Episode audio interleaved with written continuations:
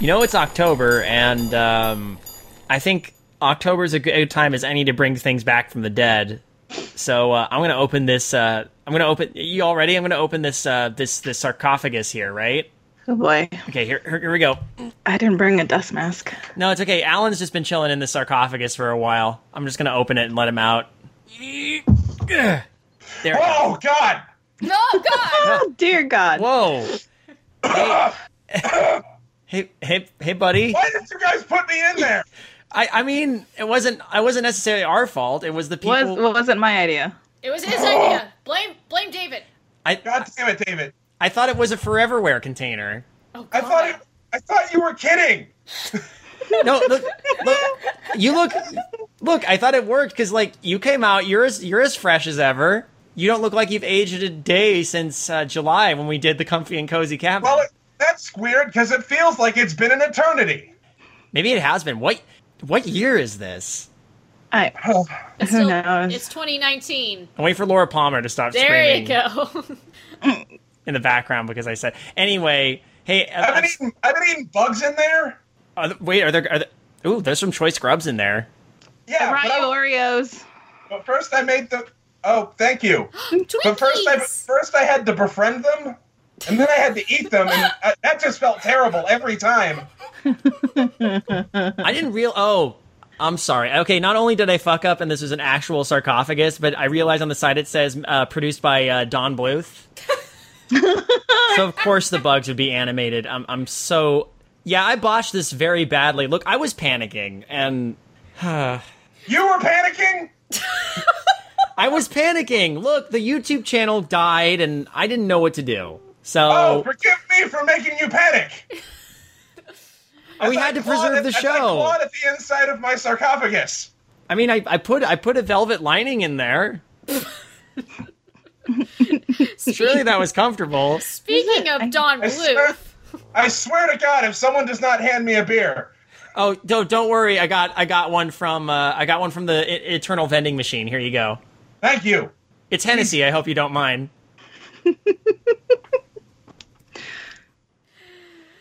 welcome, Ah. welcome to Undercooked Analysis, everybody. We're back, baby. A dinosaur story. That Oh, the sun's so bright. Speaking of Don Bluth, let's talk about something that messed or fucked up Disney, shall we? okay. Hey, we should probably explain. Uh, we should probably uh, reintroduce ourselves since I feel like we all we all just we all crawled back. Um, I'm I'm David. I this is all my fault. I'm Alan. It's all David's fault. I'm Cl- Kayla. It's all my husband's fault, and that's David.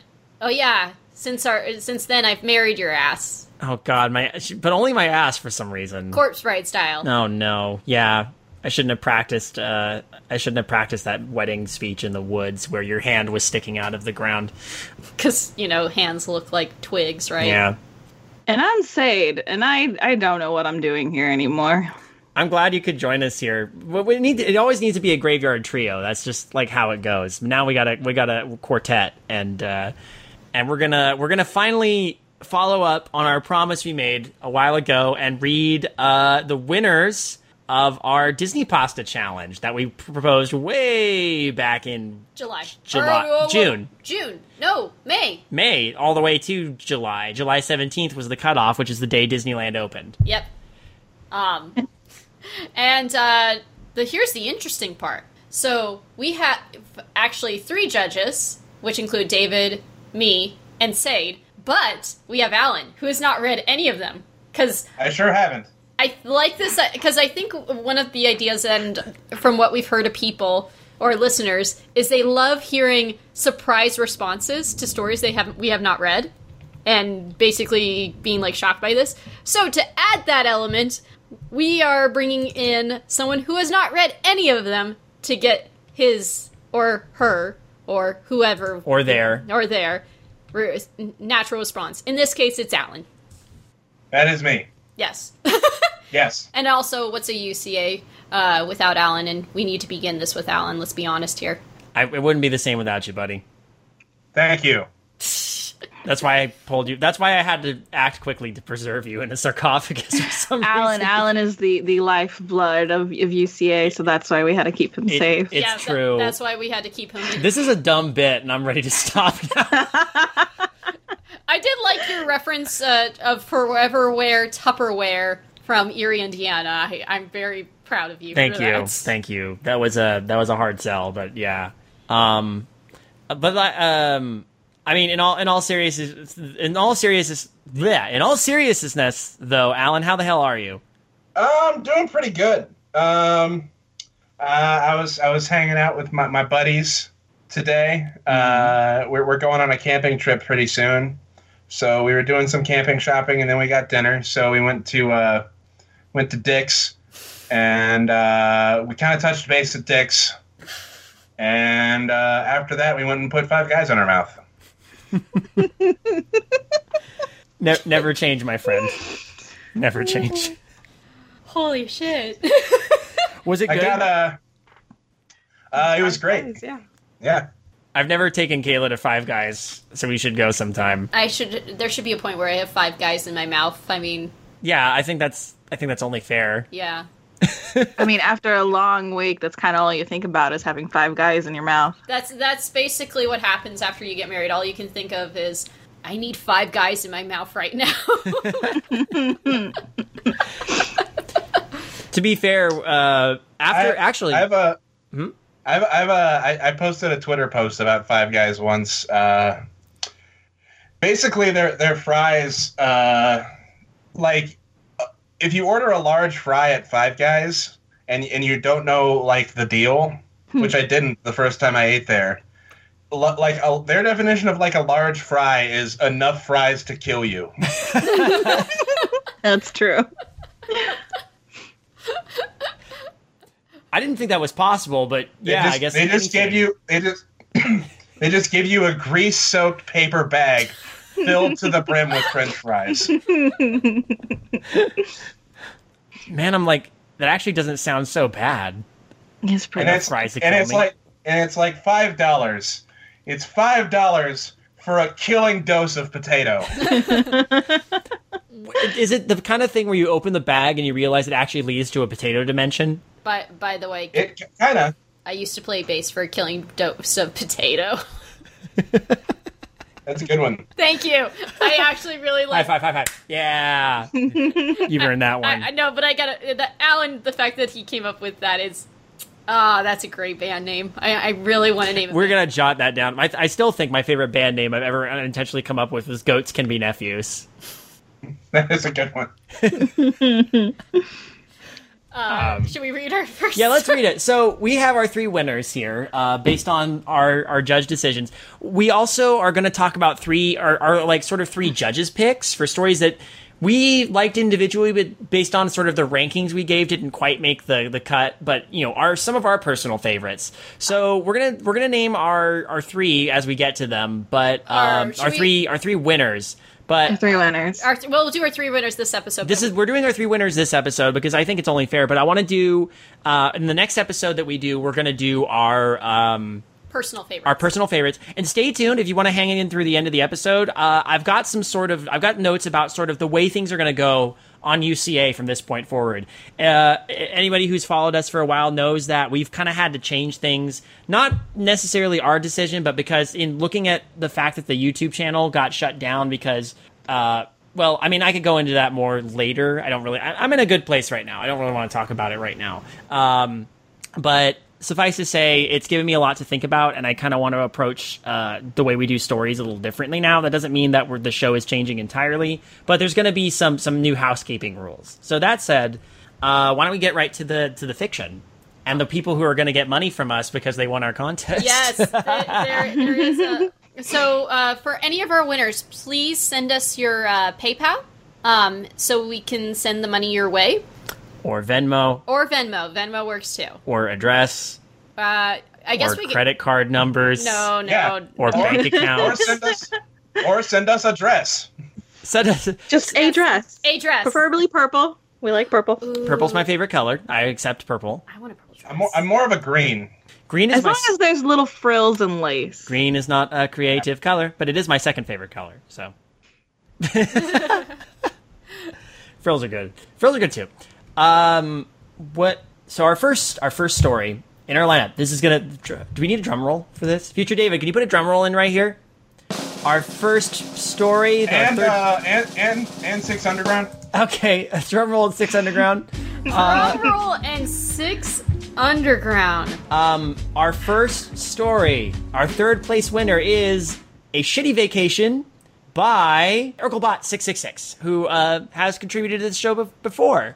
Thank you. I Thank you, Urkelbot. yes. Congrats. You got third place. Third place. Send us your PayPal, Venmo. Send us your firstborn, and we'll consider letting you live. Yes. Um, Uh, so let's read this. all right, let's shoot this fucker. That's my favorite Tim Burton movie, by the way. All right. Uh, we're gonna do this uh, popcorn style as per usual. Uh, I'm gonna say, um, uh, well, okay. Let's let's let's let's figure out an order here. Alphabetical. Alphabetical. So so Alan will start, Then you. then Then me. Then Kayla. And I'm last. Hey, cool. We all got the story up. I do. Excellent. it. This is we are reading uh, a shitty vacation first. Yes. Yes. Yes. Yes. Perfect. The title of the story is a shitty vacation. What a great title, by the way. That means your recruits now move it, says the alien on the screen. This indicates that it's time for us to enter the theater so the ride can start. I heard that they were shutting down the Lilo and Stitch ride, so this is probably the last chance I'll get to see it. It's my first time going on the ride after years of never having the pl- opportunity. Amid the sparse crowd, we start slowly shuffling through the queue into the main attraction room. A hand slides down my back. Whoa, Eric, please. I say. What? He replies as though he has no idea what he's being scolded for. He's been rubbing up against me and squeezing my ass the whole time we've been in the queue. It's been freaking me out a little. There's a t- there's tons of kids around. Um, by the way, uh, the ride they're talking about, for those who don't know, is Stitch's Great Escape, and that did close down fairly recently, if I recall. It's been at least a year now Uh, since it's closed. I know that they're the it's most famous for like the horrifying image that's been that went around the internet of Stitch. Oh, the decaying Stitch animatronic. Oh yeah, that's where that came from. Yeah, Oh, that made me so sad. Uh, this used to be the extraterrestrial alien encounter ride, but it was way too Mm-hmm. scary, so they made it about Stitch. And I probably wouldn't ride either incarnation. Of, well, no, I wouldn't ride either I incarnation like, of it. Okay, I'm a big fan of Lilo and Stitch, so I liked this just because I got to look at a big animatronic Stitch. So yeah, I uh, I went on this as You well. got to pick up every Stitch. So I, I I've never been on terrestrial encounter because uh, at the time it was only in Florida, and uh, I hadn't had a chance to go to Florida when it was available. But then I was there when Stitch's Great Escape was there, so I did ride that. I was. And like I like you, I thought the animatronics were great, but as a ride, it's just kind of like they blow hot air on you, and it's just silly. I, I it, it's it's one of those rides. It's like they're not my favorite. It kind of reminds me of the uh, it's a Bugs or a Bugs Life or Bugs, yeah. Uh, that- the- that one's better though. That's a much more fun show. I, nah. think. I like it. I'm eh, I'm I'm okay with it. I, I don't know. I I'm not. Too, I'm, I'm not a fan of 4D stuff. Yeah, Generally, I it, the seat pokes you. Yeah, but that's Compressed funny. air it gets scares everybody you. around you. sprays water in your face. That's why I'm not like big on Universal generally, because Universal, all of Universal's rides have the same story. You do a thing, everything goes wrong, you're going to die, and we blast you with compressed air and water. Stitch's Great Escape is one where you just you just go in there to kill time and get out of this. one. Basically, It, it's air conditioned. Yeah. time really does die when you're in.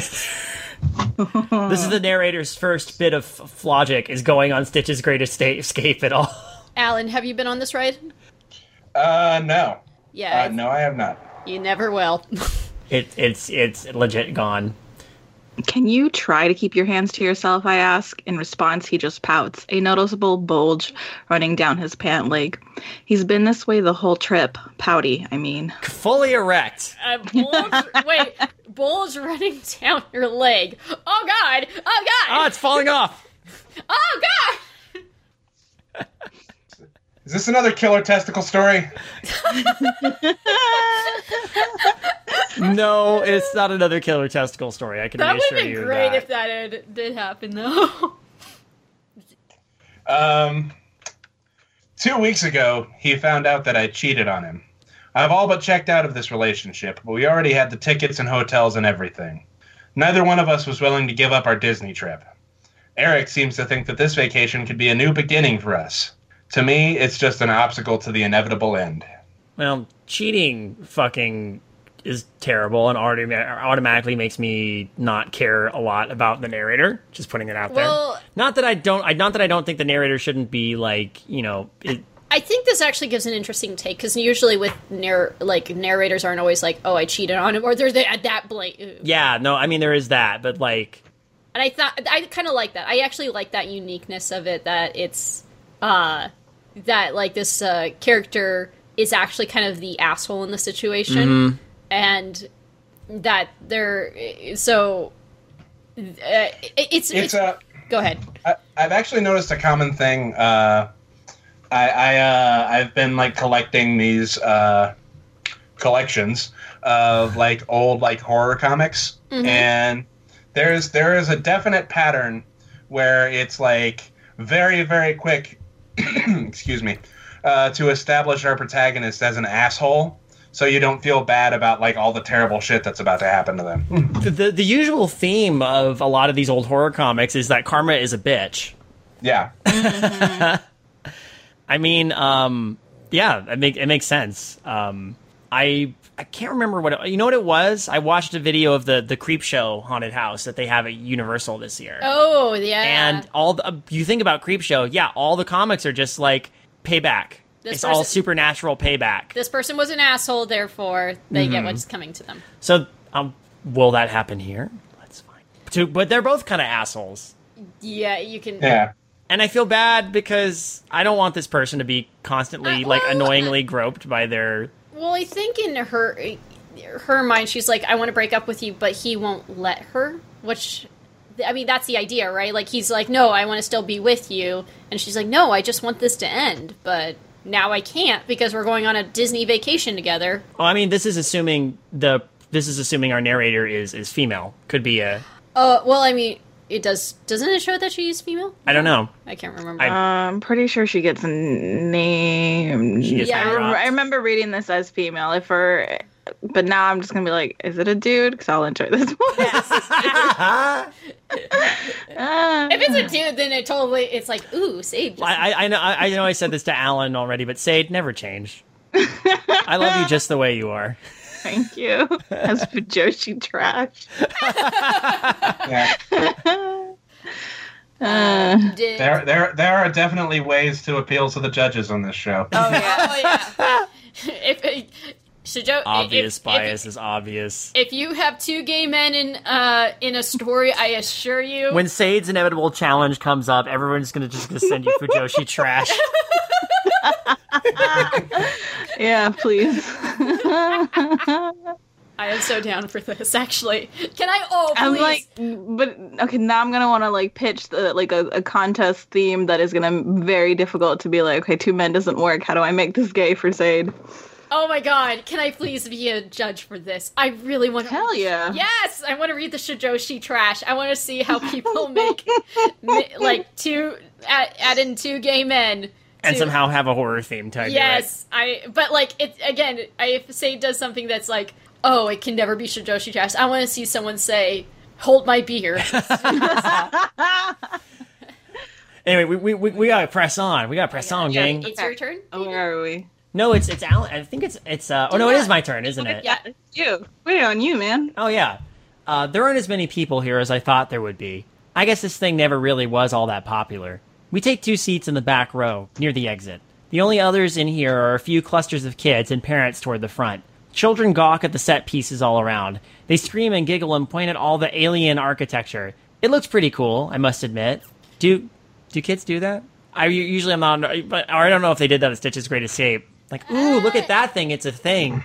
Well, they did have the the giant like uh those red like arm cannon or like not arm cannons, Oh, but those yeah. red cannons that would Oh, like yeah. move around. There is stuff. I always thought those were cool. yeah, there Hmm. is stuff that is actually from the movie, and they might gawk at that sort of thing, like, "Oh Mhm. yeah, that was from the movie," you know. Ah, fair enough. Okay, teleportation in thirty seconds. Lower the scanners quickly. The shoulder pieces lower over our heads, and in character warnings are issued about the mechanisms. Now the ride begins in earnest. It's hot in here, and I'm sweating. I wonder if the AC is broken. Probably it is, and they decided not to fix it since the ride's getting scrapped soon. I like that this is in uh for I like that this is in um Present. tense. And they actually do keep in present tense throughout. yeah, I haven't seen any fumbles. Um Eric has his hoodie bundled in his lap. He's sweating too. He reaches his arm across the seat and grasps my hand. Momentarily, it seems like a sweet gesture. I give a half-hearted squeeze before he pulls my hand over under the hoodie. His pants are unzipped and he has a hard on. I give him an icy glare, warning him. He just smiles and moves my hand into his crotch.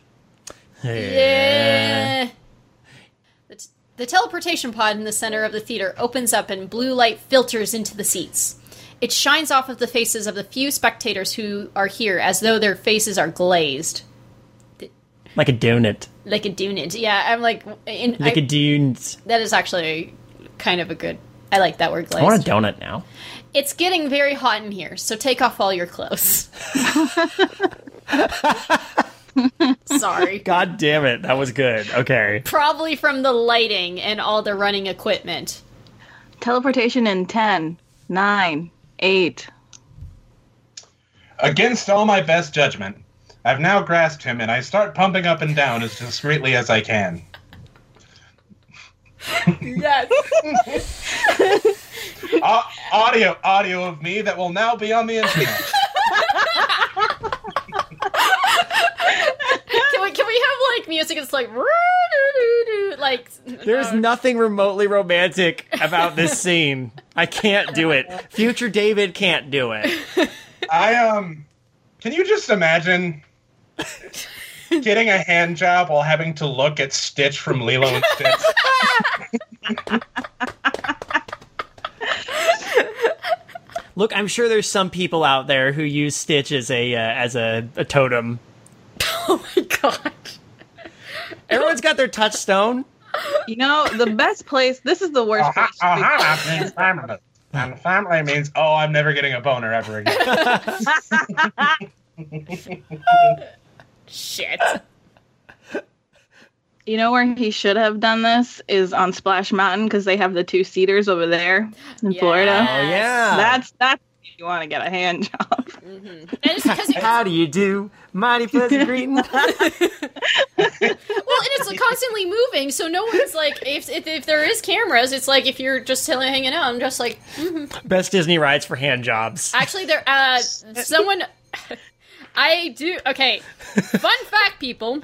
Welcome to Kayla's. I, you know, I I, I knew this you were going to do this because you have that experience. Not, no, not a hand job experience, but you know, So well, a Disney and park. now, and and now we're learning about Kayla. well, so by working at Walt Disney World, I do know someone, and I will not name him for the sake of this, who did have sex on the monorail, like full on girl on top of him, riding him on the monorail.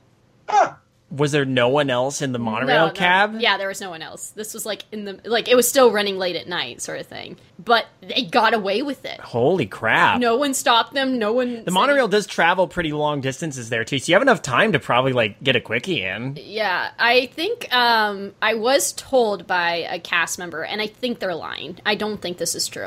They said, you know, I would love to have sex on Pirates of the Caribbean. I'm like, why? I don't see that being a good. Re-. And they said because there's no cameras on the Pirates of the Caribbean. I'm like, bullshit. There is now in Florida. They have this colon crossbones that takes your picture. Yeah, they, there is a. Mm-hmm. I, I was told, but this was in 2010. Just like Oh, you know. okay. So maybe there wasn't cameras in 2010. I don't believe that. I, I, I like how we interrupt this paragraph to talk about best places to do hand jobs. to do hand jobs and have sex at Disney World. Yeah. In the park. I I'm trying. Uh, I honestly, for me, the best ride to honestly make out and well, didn't didn't haven't people had sex on like pirates? Not pirates on uh, haunted mansion. the ride that my mom said that people often tried to have sex on was Adventures Through Inner Space. Oh yeah, because apparently there was And actually but there are cameras on that ride, so the cast members would do a thing where if they saw people going at it and they try to be all discreet at the end of the ride, they'd come out the other end and all the cast members was standing there applauding. Oh. That's Woo! Oh yes. Okay, sorry. I, yes, go I ahead. hate that this is ha- I hate that this is happening, but I know that if I don't do something, he's gonna keep being horny and sad the rest of the day. I love that one. I can I can deal with his moping around as long as he isn't molesting me all day. Jesus. This is sad. What a sad relationship. This is legit sad. Uh, the glass in the teleportation pod comes down after some more dialogue that would probably be funny if I was in a better mood, and the alien known as Stitch, or Experiment 626, has finally arrived. There are a few half hearted gasps and screams as he spits onto the audience. I'm glad we're in the back. I don't think I could handle getting squirted in the face with water right now. Though, if it were cold water, that might be nice. The Stitch animatronic looks really good. It actually was a really good animatronic. And I'm surprised that more people aren't reacting to it. The whole theater looks great, but the children and adults sitting here just seem listless. Something about the heat and the way it feels is sapping the excitement out of everyone, myself included. Eric says, I feel so good.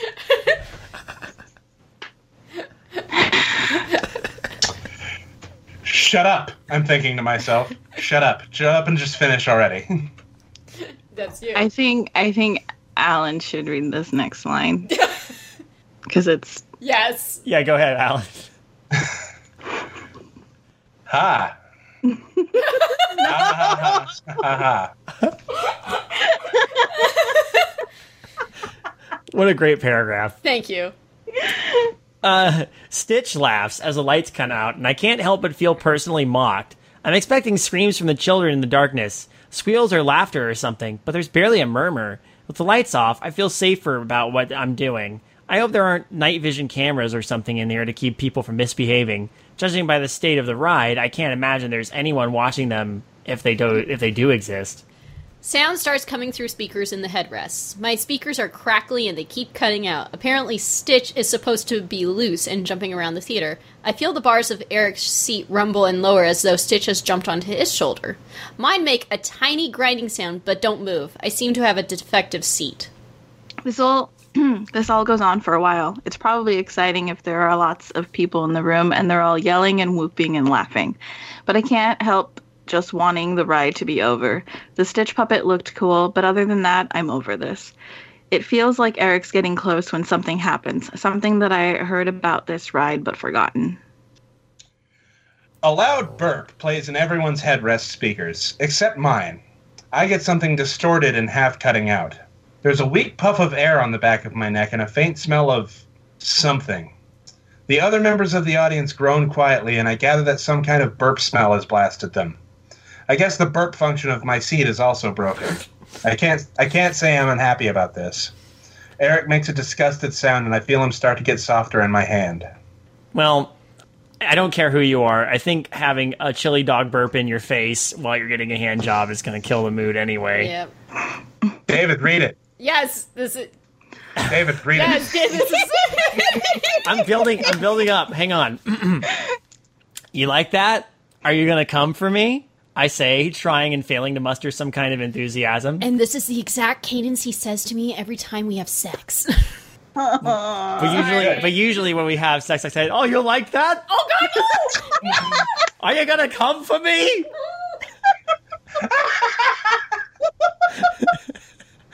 Here comes the floppinator. Oh, eh? uh. I hate you so goddamn much. Fuck. I had to. I had to. I had to. Oh God. You can grant me that much. Okay. God damn it. If he doesn't, God damn it. these are the things that upset me. my secret to uh, my secret to good dirty talk is to always incorporate the phrase uh, "the bee's knees."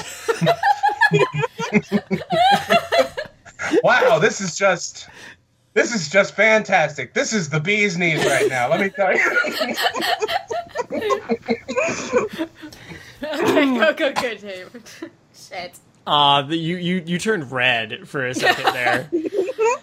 Uh, This is what happens. I, I promised Kayla that I would never just pull the Edwin voice out of nowhere you can go, because it freaks her out really bad. you can go fuck yourself right now. I'll just keep I'm, going. I'm, I'm gonna have to now because there's no way. Anyway, if, um, if he doesn't finish soon, there's no telling how long I'll have to put up with this. He might want to go back to the hotel, which would really drag this day down even more. I pump away, my palms feeling slick with sweat, knees weak, arms are heavy, pumping on the sweat. But he just keeps getting softer and softer. Something's wrong. Oh, sorry. Something's dot dot dot wrong. He says. Nothing's wrong, I say. Let's just finish up, okay? You shouldn't. You shouldn't. He trails off. His voice sounds gurgly or watery or something. It's like he might have a lump in his throat.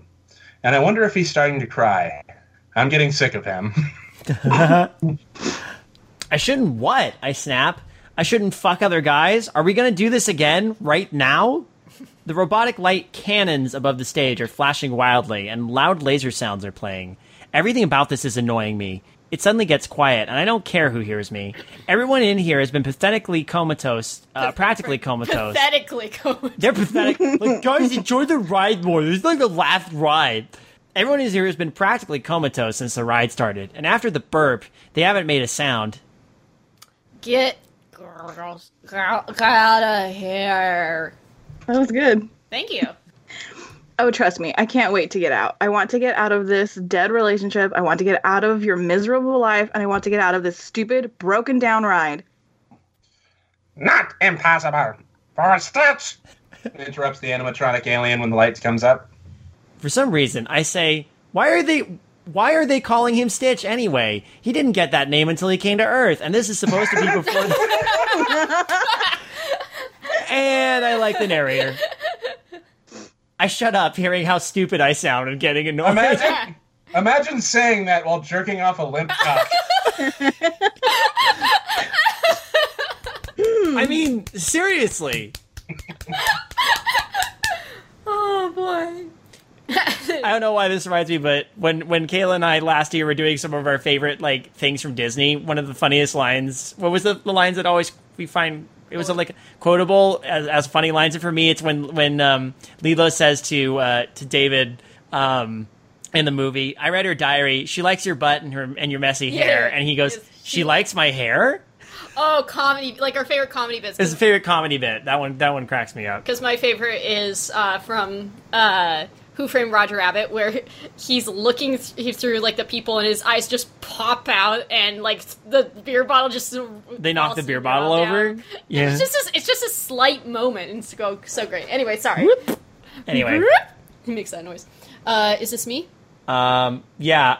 Uh, after a moment. Uh, after a moment, something plays on the TV screen in the theater, but I'm not paying attention to it. As soon as the shoulder ballers race, I am up and walking to the exit. I just want to get out of this stupid ride and back onto the street. Maybe be alone for a while. I walk out of the exit hall back to the Florida sun, back back into the Florida sun, which feels cooler than the inside of the the the, the theater was. I'm sorry, I'm still wiping the tears from all the laughing. At That's fine. After stomping across the sidewalk, I stand by a garbage can for a minute. I feel like I ought to wait for Eric. He's still holding my money and my hotel key, and I want it back. But he hasn't come out of the ride yet. In fact, none of the other audience members have. Briefly, I wonder if it somehow got if I somehow got out before I was supposed to, and the ride is still going. But the lights came up and the exit door opened. Dun, dun, After waiting another minute or two, I walk back into the still open exit doors of Stitch's Greatest Escape. Great Escape. I can see that the house lights are up in the theater, but it's still very dim, especially after being in the bright sunlight outside. Through my sun bleached vision, I can tell that there are still people sitting in their seats.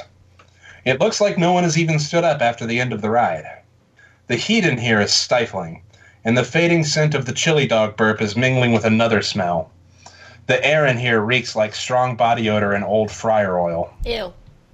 That's good. That's a I've good- worked with fryers, like fucking like just fryer oil that's been going all day. It's disgusting. Ugh. Yeah. Working the fryer, I was never a crier. Um, looking down to where I had been sitting, I see Eric. My vision is still clearing, and I can tell it's him, but there's something off. It seems like he's fallen asleep. He's all slouched down in his seat, and it looks like he's coated in sweat. Eric, I say. Eric, are you okay? There's no resp- response. Come on, I need my money and my key. Please wake up. Eric? He won't answer me. No one else in the theater is making any sound. I reach down and nudge Eric's shoulder. It feels like touching a bag of mashed potatoes. Ew. His head. Killer bag of potatoes. Goddamn. His head slumps forward, e- slumps forward even further than it was before. It slumps further than it possibly could. From the base of the neck, where the seat blasted scented air, his skin looks wet and oily. His head oozes slowly down his chest like a drip of wax down a candle. The skin connecting the head and neck pulls apart like melted cheese. His head rests in his own lap and starts to settle. The eyes are blank and pale as they ease back into their sockets. There's a loud plop sound, and I feel something hitting my ankles. Eric's arm melted off, and it slaps the floor hard, splattering my legs with something hot and greasy. This is actually the story, the part where I'm like, oh, this is good. Yeah. that's really Yeah. good. Like imagery there. Like, ah, Just the the, the that's so good. Yep. Um, from around the theater, I start hearing more wet slaps and plopping noises, and other poems by Maya Angelou. Um, Eric.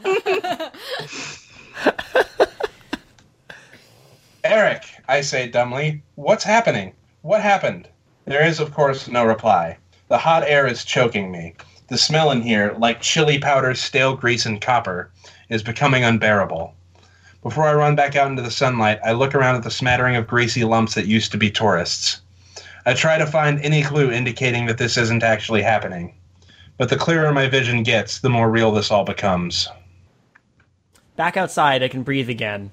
I run back to the garbage can where I waited a few minutes ago. Leaning over to catch my breath, I see something on the ground. My eyes focus in on a discarded, half-eaten dessert. It's a blue-eyed sugar dyed sugar cone topped with blue soft serve ice cream.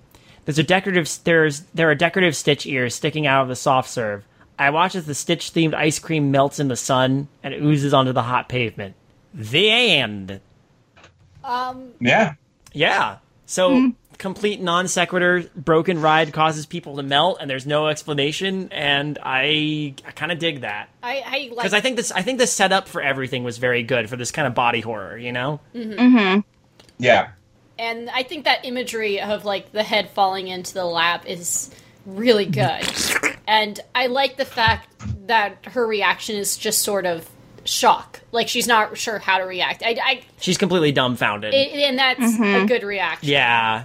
because it's too often rather than not it's like either oh this happened and there's just nothing or there's uh, i threw up like she went to the trash can but doesn't say she threw up which But i which i appreciate i, I i'm kind of tired i get why like during horrifying moments you would vomit but at the same time i'm kind of sick of like and then i vomited Well, it's interesting how this is kind of tied in with this whole thing about just being generally like the the whole thing is sticky and gross. This story, it really is. A sh- it lives up to its name, a shitty vacation, and I think that's. I think the banal title works for the story. Like this is this is cool.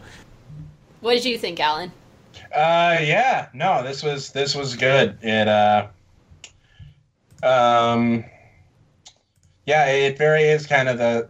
It does feel very much in the spirit of those old kind of horror comics I was talking about earlier. Mm-hmm. It's very it's very much serendipity that like when you think about it in the story context is um very much serendipity that that our protagonist sat in a seat that didn't malfunction or else um they would have melted too probably. by the way there was never a name that was said That's true. So that's why I, I just reverted to they because we don't know. so it could be male Woo! I'm pleased. um, yeah, no, I I really enjoyed this just because I think they they had a good handle of like the what the ride was. They obviously sat in it, even like the Stitch themed treat. Like I've I've eaten a Stitch cupcake that it sounds exactly like the taste or the thing they described at the end. I also am very grateful that this they knew to stop it here and not like go on and be like, oh, and then Disney covered it up, you know? Yeah, I like that it just this Yeah. is where the story ends. Yeah. They didn't. They didn't. They didn't try and do like a cover up thing. They didn't try to offer any kind of like Any explanation. explanation. Yeah, we didn't need it. it very good. So yeah, this is our third place winner. thank Uh, you urkelbot 666 Thank you. We will be uh like again, uh, we will be sending you something once you send us something. You send us again paypal venmo Send us a chili dog yes. and a bag of potatoes. S- our second place winner. Uh, shall you add in the? Right, yeah, we'll move on to our second place story. So this one is uh, this one is uh, called "He Has the Whole World in His Hands," and it's by Schultz. I like the fact these are people we do not know. I mean, I don't know who Schultz is. Oh no, we we know people. I We mean, know people, but these like- are a lot of uh, you know, but it's not sort of the usual suspects. yeah. in a lot of ways, you know. Yeah. I mean, I recognize these people names from. submitting. Hmm. We had some new people submitting. Yes. Yeah, That's definitely. what you mean, yeah. And by the way, I want to say we had 20 entries to this contest. 20, and um, all of them had all of them as as usual. Like you guys kill it every time we do this. Like it's this was so hard. That's why we also have our judges picks too. For we had to we each got to pick sort of one that we want to talk about. Um, and I think I think I'm, I'm digging the idea that we have someone in here blind who's not a judge just to get that eval as well. I so. think I think that's a good idea. So, Alan, actually, at the end of this, I want to get your opinion. Which which story you personally like the best of these three? Okay. All right. So uh, this is he has the whole world in, In his, his hands. hands. God damn it! yeah, Um, we both grew up uh, with a Christian. Since I read the last paragraph of the last story, do you want to start this one, Kayla? Yeah, I could do that. Okay. Okay. The thirst. The thirst. I mean, the thirst is real. Let's be honest here. Yeah. The first thing you must understand is that I'm not a monster. You sure about that? What's hun? that coming over the hill? Is it a monster? I have done monstrous things, but I had only the best of intentions. How very um telltale heart of you. the weight of my misdeeds is matched only by the regret of my actions. Perhaps in another lifetime my plan would have worked, but the weakness of mankind that necessitated my creation was also the cause of its downfall. Okay. Thank you, Andrew Ryan. It is only now, in my frail age, that I dare commit my actions to paper. My past weighs heavy on my soul, but perhaps this confession will offer some small re- recom- recompense. I can only pray that someone will be able to undo all, undo all that I have done. A little, little heavy to start with, It but is. little, Yeah, but It is it is fitting for the story at least. Yeah, no, the, the- like the voice is established, but like you know, at first, when I first started reading this before we even did the, started the judging, I was like a little bit like, mm, I'm on board because I'm reading them all, but I, I I need to see where this goes to see if it'll because it's again we're talking about Disney pasta, and this is a very different kind of story than the last Oh one. yeah, it's really different. So It was chaos. The USA and the USSR were vying for control of the world. Chip Taylor is on the story. He's got the scoop. 1940s Chip Taylor. Each of them loudly claiming that their system was the one and only true path forward, while accusing the other of being backwards warmongers with their finger on the button to nuclear Armageddon. It was a frightening time to be alive. To never know if today was the day that someone, somewhere, would toe the line a little too close and cause World War III. It was an irrational world made by irrational people, and I saw it as my duty, my obligation to save it before there was nothing left to be saved. Random newsy, gonna save the world. Newsman. At the time, I was a professor teaching neuroscience at Harvard Medical School, and expressed my concerns on the state of the world to my fellow faculty member and members. And while most were in agreement that something needed to be done, none of them seemed particularly interested in personally doing anything about it. And so I began my futile quest to try and avoid worldwide thermonuclear exchange my, by my myself. My myself will solve this problem. Okay, that was a typo, but I wrote to congressmen, senators, anyone I thought might be able to use even a small amount of political leverage to push for peace. I urged my students to do the same, to reach out to anyone they knew to try to de escalate the conflict. You happen to know anyone in Russia, students? Can you tell them to, like, chill the fuck out? Can you also tell people here to chill the fuck out? Like, guys, it's all oh. good. logically I knew it was a waste of my time and energy. At best, my letters would be skimmed by some dead-eyed intern before giving being given a boilerplate response. At worst, they would go straight into a shredder. And what ha- student has ever truly taken the personal ramblings of their professors to heart? Good point. my actions were unlikely to accomplish anything, and I would be better off prepping coursework, continuing my research, own research projects, and seeing to the needs of my students. It was not rational for me to devote so much time to a pointless struggle.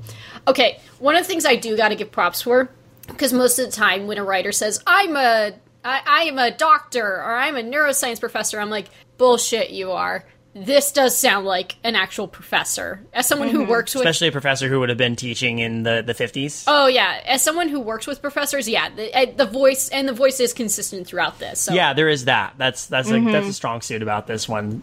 Um, Can I just say the ramblings of a professor reminded me of the fact that when I was in college, I had a professor who uh, was very passionate about sumo wrestling, and he would often go on tangents about how much he What? enjoyed sumo wrestling. Just, just a weird thing. Are they related to Alan? Uh, I don't give a shit about sumo wrestling. He gives a shit, he- Alan gives a shit about professional wrestling. I only bring it up because it's sumo wrestling seems like such a niche thing to be really into. Yeah. But I mean, I can see Alan as a professor rambling about professional wrestling to his students. I mean, I would. Yeah. Yeah. You, you, I, I, I can, I, am- I'm waiting for that lecture that you give where you talk about how um, in 1998 mankind, th- what was it? No, fuck, I've already lost it. Uh, my senior paper was comparing professional wrestling to Commedia dell'arte. So Holy shit, that sounds awesome. Do you still have this somewhere? um, maybe I'd have to look. That's awesome, though. Guys, okay, let me read. I have this huge ass paragraph. Yeah. But I did not live in a rational world. So long. Two months after I began sending letters, I was contacted by a representative of the newly created Advanced Research Projects Agency. Someone, somewhere, had apparently deemed to notice my personal crusade against doomsday. They liked what they saw, and I offered an opportunity to put my credentials to use as part of a multidisciplinary think tank tasked with ending the Cold War. I accepted. My colleagues and I explored many dark avenues in the name of salvation. Each of us so zealous, so sure that no price was too steep to pay in the face of total annihilation. My greatest contribution was my, my greatest contribution, my greatest sin, was in the conception and refinement of what would become to be known as Project Delta 134. While the execution of the project was a monumental task requiring the brightest minds of a generation, the concept behind it was simple. Humans are irrational. Sometimes they will hold illogical beliefs and even act against their own self interest based on nothing more than a gut feeling. If humanity was to be saved from itself, it would need to be remade. More rational, more em- empathic, Empathetic. more empathetic. Empathic. Yes, more t- empathic. Woo. That's how I would have read it. More empathetic, less prone to violence. As expected, rewriting a person was a difficult process. Yeah. After more than a few false starts, we found a promising process that involved drugging a subject with a mix of chemicals that made them more open to suggestion, and then exposing them to subliminal sights and sounds that promoted our goals. Before long, we were ready to for large-scale testing. The Manhattan Project had Alamogordo, New Mexico. We had Disneyland, California. And there it is. There's the clincher. Mm. I mean, if you want to rewrite someone, just go off of what some of the most successful cults have done. Oh, I mean, yes. I mean, I wasn't. I'm not surprised we have an entry that kind of looks at the idea of Disney as a cult and it's brainwashing you. Mm-hmm. So as soon as I mm. read them, like that's where this is going, and I mm-hmm. was prepared kind of for the worst. But the writing had already been pretty solid. So again, The, the writing is actually really solid. I, yeah, mm-hmm. I think we've only had that one little typo so far. yeah, that it's not an noted. issue. Years earlier, Walter Elias Disney traveled to Washington, D.C. to testify before the House Un American Activities Committee on the threat of communist spies undermining the Hollywood film industry. Oh, His vo- Sorry, I I know about this story way too well. Like um the whole that whole time period when they're like you're blacklisted and you're blacklisted and You you're get a blacklist, and you get a blacklist. It's amazing how many famous actors that we know were blacklisted. Like it's kind of weird. Are you even remote, remotely sympathetic to the idea of socialism? Boom. Do you have friends who like the idea of socialism? Boom. His vocal and open What? denouncement of several supposed communists under his employ had made him a shining star in certain political backrooms. Secretly, he was offered a partnership with the federal government. He would provide a cover for a task force dedicated to rooting out and disposing of any communist activity before it could become a threat to the American way of life. In return, he would receive financial and political support for the construction of his planned amusement park. He agreed and he agreed. And in the coming years, Disney and the government would form a strong symbiotic relationship, culminating with the first public test of my project. Ah. The operation commenced in December of 1957. The park was built with a series of smellitizers. S- Smellitzers. Some, There we go. Smelitzers. Smellitzers. Oh man! As soon as I read them, like, oh okay, this person did their did their homework. Conveniently placed vents that would release aromas of vanilla, fresh cookies, or anything else to the eager guests. The chemical cocktail of Project Delta 134 was tied into this system. An existing theme park signage and decoration was modified with subliminal commands. Our initial commands were centered around strengthening pro capitalist thought and weakening, weakening pro communist sympathies, and much of our time was spent troubleshooting issues that arose from having so many subjects in such a relatively uncontrolled testing environment. Oh my god, this is they live. Pretty much. Yeah. Yeah. By uh, by nineteen. So like, what would? Oh man. If I can just throw out usual, useless Disney trivia, Of course. I believe, and I could be wrong, but I believe the patent for the the system that they use for the Smellitzers or whatever wasn't filed till 1984. So the park might Oh. not have opened with these in there. That's a minor But I- Although if it's a secret yeah, it's government project, minor. Yeah, it might not have like you could say like, oh well, they didn't intentionally file that patent until years later. But yeah, Yeah. that's just me just being dumb, and I could also be wrong. they had to keep it under wraps. I mean, the fictional reality of this universe, the the Smellitzers came, but I mean, like, yeah, that's that's a detail. But I mean, I wonder if it does does that get addressed later that they don't know about that Mm. until later. But I don't think so. no. And it's not addressed. That's just me throwing in stuff. No, it's good. I'm actually glad you did your homework. Uh, by because I was actually thinking the same thing. Like, when did they actually get the Smellitzers set up? But I, I mean, I, I did try and look up when, if the park opened with those or when they installed those, and I couldn't find that. All I could Oh. find was a, a patent and when it was filed. So Okay. Hmm. Um, by 1960, we had drastically improved our current method of indoctrination. Oh God! And was and we're exploring ways to make the process entirely chemical without the need for additional subliminal commands. With the advent of the Cuban Missile Crisis in 1962, I pushed hard for adding additional pro-pacifism subliminals to our current system, and was able to convince our project director to agree to my request. It was something, but still not nearly enough. Our work continued. Years passed, and while a purely chemical solution still eluded our grasp, we, all, we had all but perfected our original methods of control. In 1964, the Vietnam War began in earnest. I pushed hard for doubling down on our pacifism protocols, but Disney and the project director agreed the emphasis should instead be given to suppressing anti American thought. Results were very promising, and plans were made to open a second testing site in Florida.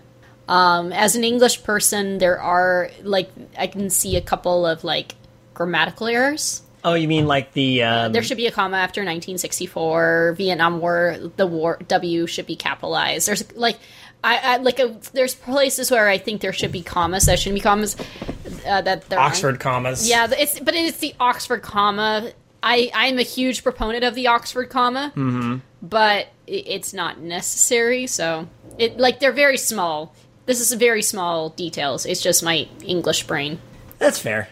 I mean, honestly, um, there, it's like it's definitely the the whole like pro-capitalist thing is is is the creepy part of this story. The subliminal pro-capitalist, pro-America stuff. I kind of wish we had um Ophelia. yeah. Yeah. I feel like I'd have a field I was day thinking with about that too. Whew. Show them this episode when it launches. Oh, Show them this okay. story if you like. Yeah, I can link them to the story and get their commentary. All right. Walter Disney's sudden death in 1966 caused only a minor, minor disruption, as his brother Roy was already aware of the project and quickly assumed his late brother's responsibilities. The following year, we had our first breakthrough in the form of a mostly stable compound that could reshape neural activity without the need of subliminals. Mostly stable in that it quickly broke down when exposed to heat and light and required an extremely complex bath of catalyst blocking chemicals to maintain viability even in a cool, damp space. This was a stumbling block, as while the compound itself was. Oh, so I need to guide myself. Was inoffensive to human senses. The stabilize the stabilizing bath was most assuredly not. While non-toxic, no theme park attendee would ever willingly eat or drink anything tainted by such an odorous mixture. Eventually, a solution was found in the idea of making a park ride itself a method of delivery for the compound. A dark, cool, enclosed water ride where the compound and its stabilizers could be clandestinely added to the water without visitors becoming concerned. They would notice the smell, but there was nothing there was nothing we could do about that. But it could easily be explained away as a pr- proprietary bromine mixture to keep the water clean for park guests. In 1967, the Pirates of the Caribbean became our first testing attraction. Which makes sense. Like that, I, I gotta We all remember that pirate smell. It's funny because um, I, I forget how defined the Disney theme parks are by their smells. Like, and this kind of brought this up. Like, oh yeah, Pirates of the Caribbean has a distinctive smell that whenever Yep. you enter in. Um, Pirate water smell. Gotta love it. You can even buy a candle. Some there's like uh, someone who sells pirate water candle smells. You can buy you can buy a candle that when you smell it makes you want to go out and buy a bunch of shit and uh, say fuck the commies. um, it was around this time that I started to become disillusioned with my work. Our results were impressive, but not lasting. Once guests left the park, they reverted to baseline mental patterns over the course of a few days. The war in Vietnam continued to escalate, and, and the best I could do was make a foreigner on vacation like capitalism long enough to buy a few overpriced Mickey Mouse souvenirs. In the end, I decided to redouble my efforts and sequestered myself in the research and development labs. Through the haze of my work, I was vaguely aware of Roy wanting to retire, but there was some trouble sourcing an appropriate replacement. Walt's nephew, also named Rory, seemed a promising candidate, but didn't share the appropriate worldview. It was difficult finding someone capable of understanding and accepting top secret testing, while also being capable enough to actually run the legitimate side of the Disney industry. The project's funding dwindled along with its staff. The project director left for more promising projects, and I was promoted to his position, though I was more concerned with my lab work than management. Before long, I was left with little more than a skeleton crew and a revolving door of Disney CEOs. Then came Michael Eisner. Oh, shit. There it is. Uh, Hello, I'm Michael Eisner. I, I like this person clearly did their homework and did it Yeah. well. Do a lot of coke and vote for Ronald Reagan. Except that, no, wait, he would have been the- CEO. That is that is the second MST3K reference you've dropped tonight. because I'm I'm on a. Kayla and I were at a grocery store today, and someone noticed I was wearing a MST3K shirt, and immediately asked me what my favorite episodes were. And he clearly knew his shit. He was just one of the guys working at the store. It was awesome. And So I've been thinking about that today. Kayla and I were, were debating going and watching Soul Taker again. Soup soup taper. Yeah, Soup taker, yeah. Johnny Cash, Johnny Cash, Johnny Cash. A wealthy Uh. elite, Eisner's father was also a high ranking member of the United States Department of Housing and Urban Development. From his position, he coordinated with several other federal branches in top secret projects. His son, Michael, was being groomed to direct clandestine operations within the film industry, but he was quickly pushed into the role of Disney's CEO and my counterpart. Though officially I was his superior, I was more than happy to allow him to control all the other all of the more mundane aspects of the project. Age was slowing me down, and the more responsibilities I handed off to him, the more time I could spend in my in the labs. I was a tired old man, nearing my 80th birthday, when I cracked the final puzzle. I had finally perfected a stable compound that was capable of rewiring the brain. No subliminals, no stabilizers, no fall off in potency. My life's work was finally realized, but only in my celebration did I realize I had no one to share in my joy. My former colleagues had all either transferred, retired, or died from old age. I had never married, never settled down and had a family. My life was my work. All I had was a handful of lab technicians I barely spoke to and a mass of Eisner hires that I had never formally met. Aww. That's sad. Well, you know, it's what you do when you dedicate yourself so entirely to capitalism. it's quite sobering. It's a quite a sobering realization to recognize that you're nearing the end of your life without ever having lived. And so, in a panic fueled by desperation, I abandoned my crowning achievement and tendered my resignation, eager to experience the world that I spent so long trying to save. I will never truly understand, or I will truly. Wow. Damn. You got this. I will You never, got it. I will never truly know what happened. I imagine that Eisner was corrupted by the power, the uh, allure of absolute control. Damn. Perhaps he was matched with a project director that did not share my mo- noble intentions. Perhaps he simply used the compound on them as well. Oh my god, this yeah, this person knows their shit. Mm-hmm. All I know is that I saw Disney teeter on the edge of bankruptcy to becoming a beloved household brand. Tourists become reverent worshippers at the shine at the sh- at the shining of Mickey. The Shining. at the shrine of Mickey. Drones with no desire other than to consume. They love the merchandise, the films, the rides. Simply walking around the park is a joy. But more than that, there's still some original programming left over. Do you not see it spreading? You love Disney and you know America is the greatest country on earth. You love Disney and you understand that communism is a tool of the devil. You love Disney and you know that immigrants are undermining our way of life. But above Fuck. all, but above all, you love Disney.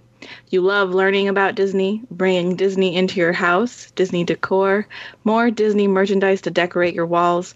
You want Disney to be in every aspect of your life Disney cups and clothing, Disney decals on your car.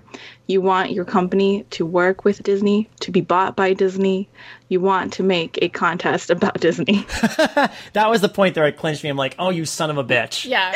I'm feeling attacked right now. How dare you? But it's it's it's effective, Yeah, I know. right? Last two paragraphs. These are these are monsters, You love Disney. And you don't have a choice. Ah! I'm gonna, I, I need to go. I need to go cleanse myself and burn all the Disney things in my place. Excuse me. I'll be right back. I actually don't have that much Disney in my room for how obsessed I am with it. I mean, I got a couple Star Wars things, but Um, I mean, we have a haunted mansion room, but I don't oh know yeah, what that says about us. Um, like it, it's a Disney product, but it's kind of its own unique thing too. So I we're But it's it's still Disney. we still have a Disney podcast. We So- have a Disney film podcast. We have a.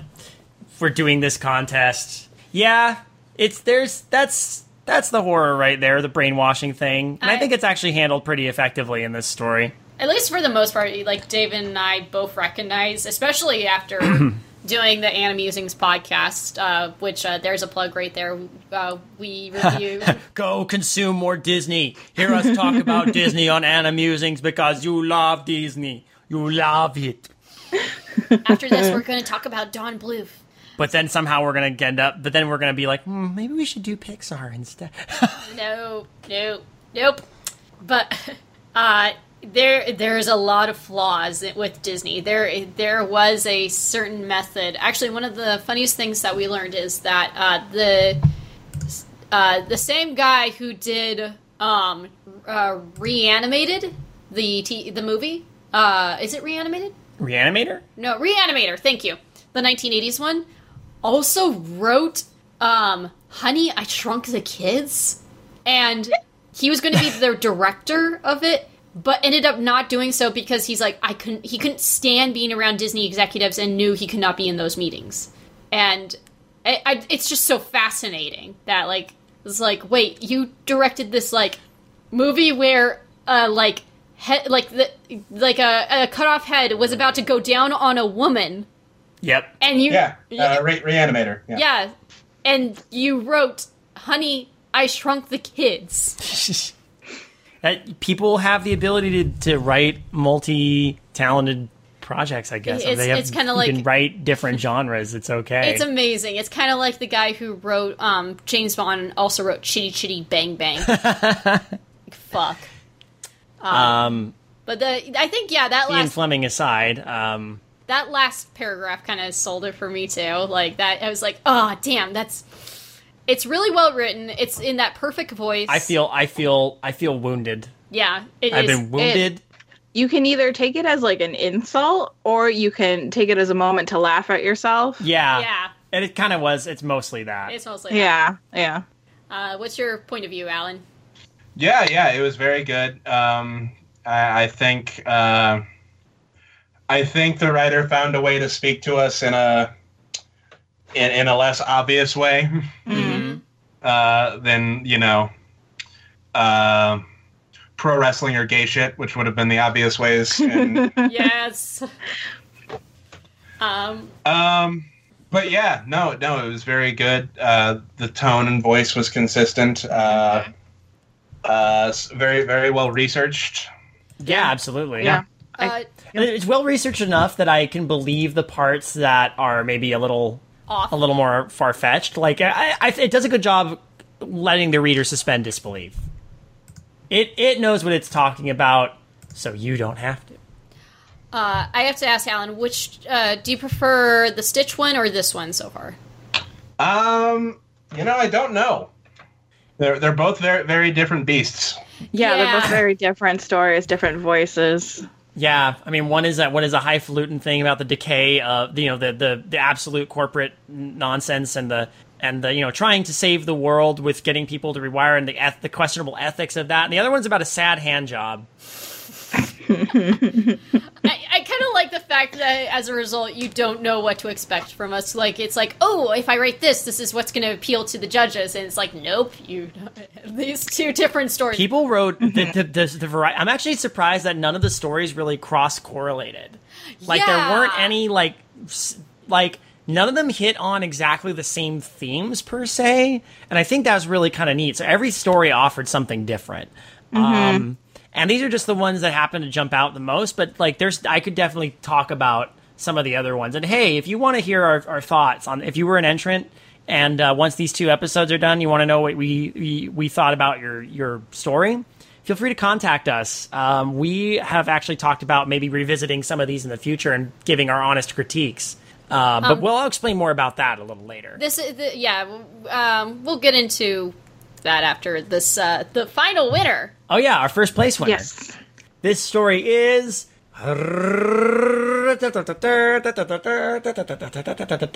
the leader of this club? It's made for you and me. It's the new Mickey Mouse Club member. by Dartmouth and Friends. I have no idea who this is. I don't Is it, even. if, Me it's Slime. Beast, if it's Slime Beast, I'm gonna choke a bit. No.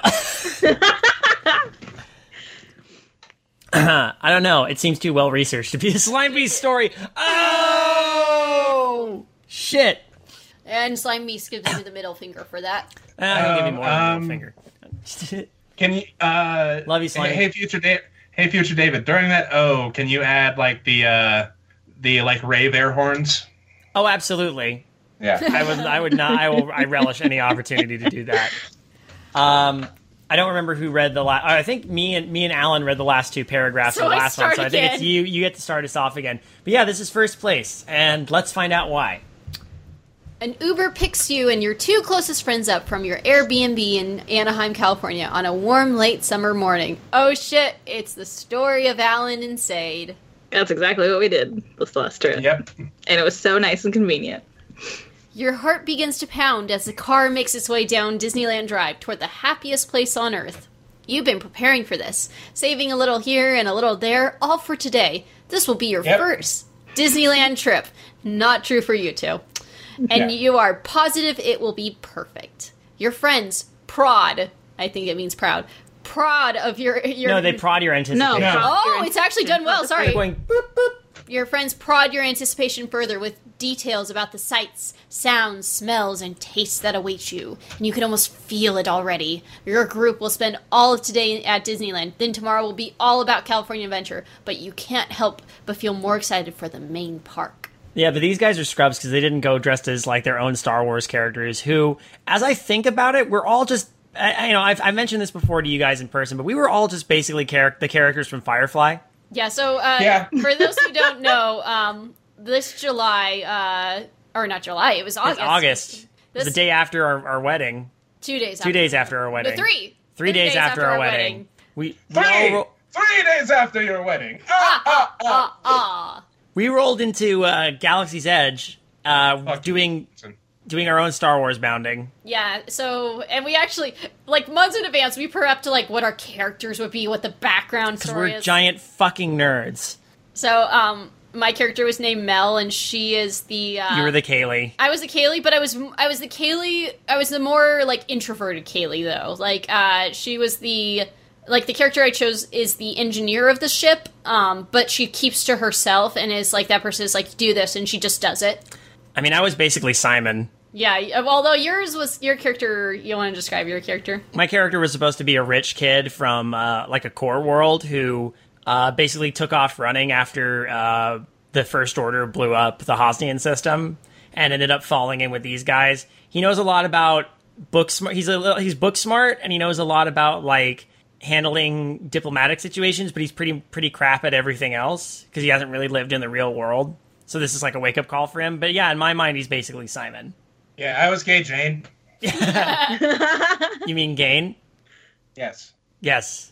Uh, what was your character's name? It was uh, Uh, I was Tuck. Tuck Tuck. Tuck. That's right. And uh, and uh, Sade was basically Mal. I don't think I was as good a captain as Mal. I was my my character Rook uh, is a very reserved. Don't touch me.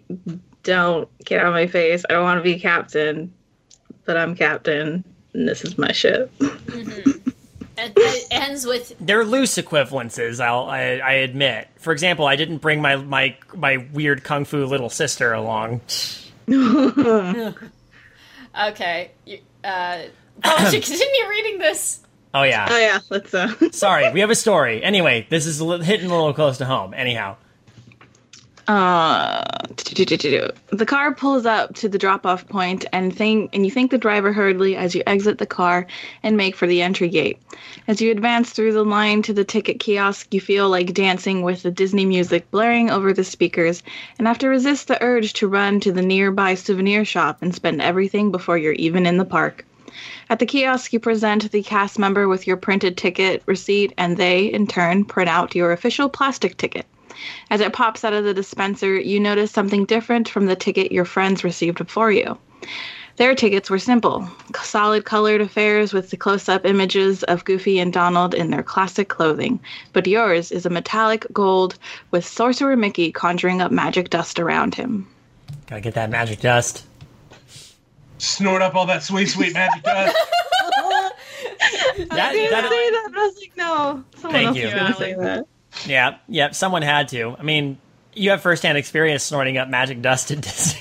Oh my god. that oh the that that blue beignet. that blue beignet powder. Oh still ta- yeah, That's right. He I downed can it. still, I can, I can still taste it. Um, I got video The of cast- that. the cast member gasps, then picks up a walkie-talkie from the podium and excitedly exclaims into it that yours in the mhm. That yours in the year's 10 millionth ticket, and you are the newest Mickey Mouse Club member, entitling you to an extra swell day at Disneyland. There will be extra swelling involved. It'll be the bee's knees. God, I God, now I'm gonna think of sexual connotations with that. Thank you, Alan. If this were still on No YouTube, problem. I would give it the tagline "The Bee's Knees." As the guests and cast members around you clap, the cast member then hands you a special button, also metallic gold with Sorcerer Mickey, to wear alongside your first visit one, explaining that wearing the button gets you the VIP treatment, complete with automatic fast pass, free food and souvenirs, and other surprises. Hell yeah! Damn. Once past the ticket kiosk, it takes all of three minutes for you to see the effects of the button in action. Upon passing under the railroad bridge to Main Street, USA, as you're uh, hit with the smell of fresh chocolate chip cookies and the sound of married life from Up, you see Goofy and Donald greeting guests. When they see you, they actually abandon their lines to greet you, sign your autograph book, and pose for a picture before going back to their other confused and a bit disgruntled guests. A cast member outside the Candy Palace hands you an enormous caramel apple, and by the time you've made it to the other end of Main Street, you've already decided that this is this trip is the best thing to ever happen to you. When the other shoe drops, it's gonna suck a lot. I, I gotta admit, as you're reading this, it's like, wow, that is a little too good to be true. Yeah, well, we we know what we know. We're like, yeah. So when does the bad stuff happen? Yeah. because there's no way it's gonna Yeah. be this good forever. Your friends suggest a ride, excited to share in your good fortune. Thanks to your button, and the wait for the Jungle Cruise is just two minutes, the time it takes for cast members to pull out a private boat just for you. You hear a few onlookers complaining about their long wait. Um, well, uh, how long? Like Jungle Cruise, is it usually that? Jungle Cruise never has it. Like I've never seen a Yeah. wait for Jungle Cruise longer than like a half hour, and like Same. even then, that's rare. Like usually it's like at most 10, 15 minutes. Yeah. And a cast member responds gruffly that Mickey Mouse Club members don't have to wait. You feel a bit guilty about jumping in line, but hey, it's not Rock you- your body on time. Okay, I believe you. It's not your fault you got the lucky ticket. The only hiccup is that you had to talk you had to talk the cast member into letting your friends come on too, which he eventually grants with a surprising glare in their direction. Oh, Oh, it's me. Sorry. As you disembark, your skipper tugs at your sleeve, looks you dead in the eye, and whispers, "Run." er, Your friends laugh, thinking she's cracking one last morbid joke, as skippers often do. But then you see the surly cast member from before ask your skipper if they can have a word, putting his arm around her and guiding her away. We never see her again. But then again, you've War- never seen her before. This is the warning, Jungle Cruise. Warning, warning her that per the new contract, she has to incorporate Dwayne the Rock Johnson into her. My favorite thing about that Jungle Cruise trailer was the comments where people were like, "We're making a jungle movie." Door kicks in. Here comes Dwayne the Rock Johnson. This movie has a jungle in it. I'm in. Uh, after a free Monte Cristo at Cafe oh Orleans, god. and you and your fri you and your friends jump more lines and go on more rides. However, gliding through the musty halls of the haunted mansion in a doom buggy, something feels off. You're expecting to be a little creeped out, but feeling like all the animatronics are looking directly at you is really unnerving. You could shake it off as just a spooky ride playing tricks on your mind. The same thing didn't happen on Splash Mountain, too, where your souvenir photos printed out gold with a gold Mickey Mouse Club member banner along the bottom, covering the face of your two friends who sat in the on in the front of the log, Mike Wazowski style. This person knows their Disney shit, by the way. If the same thing didn't happen on Splash Mountain, where the animatronic fox kept saying, "I'm gonna marry your dad," Oh god. We have to read that like out loud at some point. well, I mean, we have, and it's been on the podcast before. But uh is it like oh yeah, it is on the podcast. Yeah, yeah. And besides, like, I can't imagine anybody but but Alan and Matt reading it at this point because it's perfect with that delivery. It's, Uh, it's oh, your yeah, it's it's your turn. The day goes on and the perks keep coming, but so do some awkward moments. At lunch, one of the cooks at Pizza Planet whips out a fresh pizza from the oven just for you, while other uh, diners are served from the counter. It's a small world, which of, which the website had said But was it's What? sorry, but it's still Pizza Planet, so it's still bad. Yeah, yeah, still tastes like Yeah. shit. Don't Uh, eat the pizza. the flat pizza. Don't just don't. You used to be able to ask for the gluten, and that was apparently better than the normal pizza. And they Oh. do make those for you hot and fresh because they only make them when asked for. But apparently they changed that, and it's not as good. Oh. It's a small world, which the website had said was closed for repairs, is open for you. A long line of guests is left to wait outside during your private showing in the tiki room. I the tiki room? Really?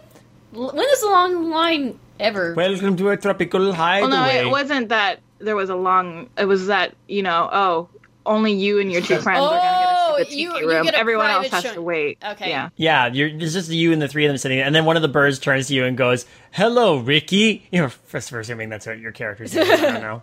When you exit, scooping out the I- lat. Oh, go ahead. I'm sorry, the Tiki Room alone doesn't sound great. Yeah. Yeah. Yeah, by yourself? Yeah. Um.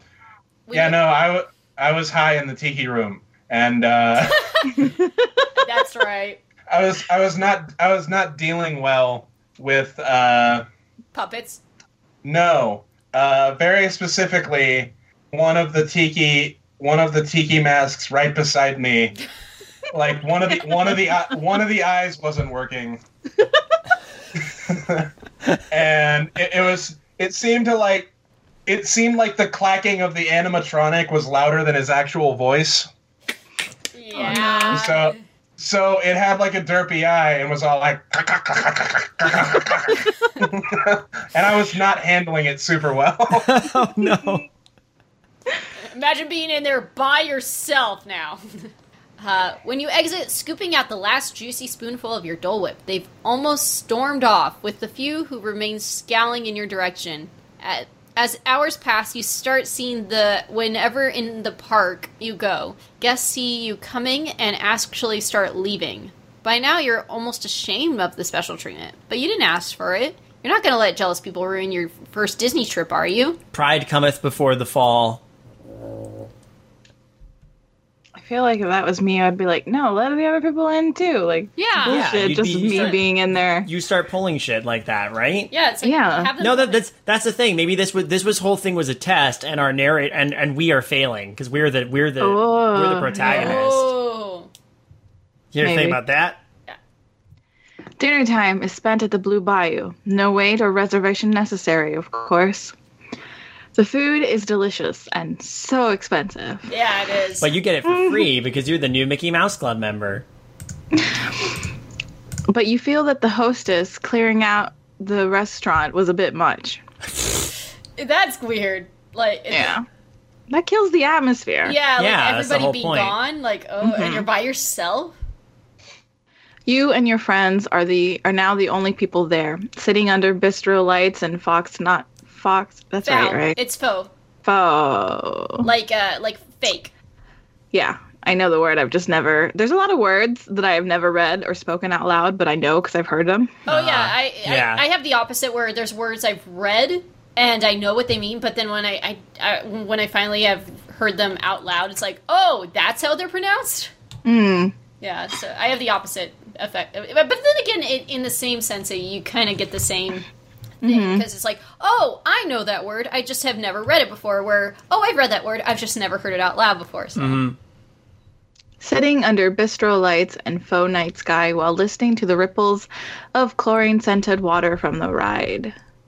It's bromine. It's bromine, and also a It's chemical bromine. compound meant to make us hate, uh, make us love capitalism. Mm-hmm. Indeed.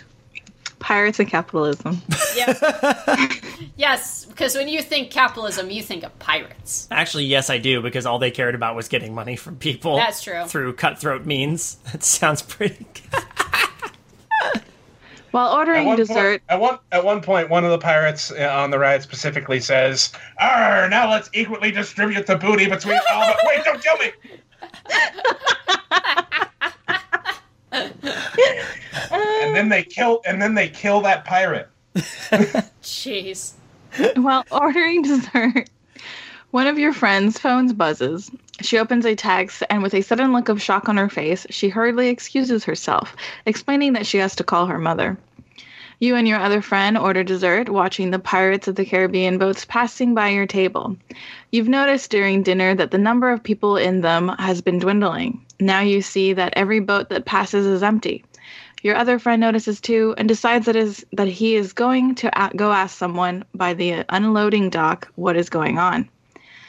As he crosses the restaurant floor, your waitress arrives with your dessert, just yours. When you ask where your friend's desserts are, the waitress answers the waitress waitress's answer sends a chill down your back. I'm Uh, sorry, but what friends? Those were parasites. Also, also, I just wanted to say real quick uh, when we were on Pirates the last time, um, I, I, I developed m- I developed my new favorite thing to do at Disney, oh, yeah. which is uh, eh, no Oh. everyone everyone sings along to the pirate song, but no one knows the whole song. So as we so as we were so as we were on the ride the first time, everyone was like loud and proud, "Yo ho, yo ho, a pirate's life for me." And then everyone just like, "Oh, oh, no, no, no, drink up, me hearties, yo ho." So by That the second fun. time, by the second time, I went, "Yo ho, yo ho, a pirate's life for me." We're pirates, we're pirates, we're pirates, we're pirates. Drink up, me hearties, yo ho." we're pirates. We're pirates. remember we're pirates, this. Pirates. Yes. Uh, can that just be tradition for us from now on? Oh, yeah. Of course. Kind of like how we always taught, we always start reciting uh, the, the Clickhole article when we're on Splash Mountain. Yes. Or um, when we were all talking about how Zak Bagans would experience Disneyland. Oh my god. Abby, so Abyssi was with us on Haunted Mansion, and throughout the whole thing, like it would be while we're waiting in line, he's like, "Could you imagine if Zak Bagans was like here at Haunted Mansion and just doing his Zak Bagans thing?" And throughout the whole thing, he's actually doing. Is it really true that the spirits of 999 ghosts inhabit this house? And just throughout the ride, I'm like, God, this is amazing. Holy shit. and Abyssi, of course, has the perfect fucking cadence for Zak He, he nails it every time. That's why we got him to play. And no- you, I think another new thing will have to be. And you told me we weren't going to find parking inside the Temple of Amora. Ben Spiegel still. I'm sorry, we're going off in so many tangents. People So- are hating this. P- people are p- people on. Um, uh, ben Spiegel still brings up his favorite thing. It was when he was hanging around with you guys, and he was just like, you were just. And it came up, you know, Kobe, Yeah. Kobe, why, why'd you look at the live tomorrow, Kobe? So fun, fun, fun fact, guys. For for uh, uh, after, right after David and I got married, like like a- an hour after we got married, or a couple hours after we got married, we went to Disneyland, all of us together, the whole creative horror group. It was so much fun. It was like like um like we were making jokes all night. Uh, we had um we were on uh uh fuck what uh, I'm thinking of the ride. It's Indiana Jones. It and- broke down. it broke And we While we broke were on it. Oh, that was that was so much fun. Lose the backpack, stop the ride.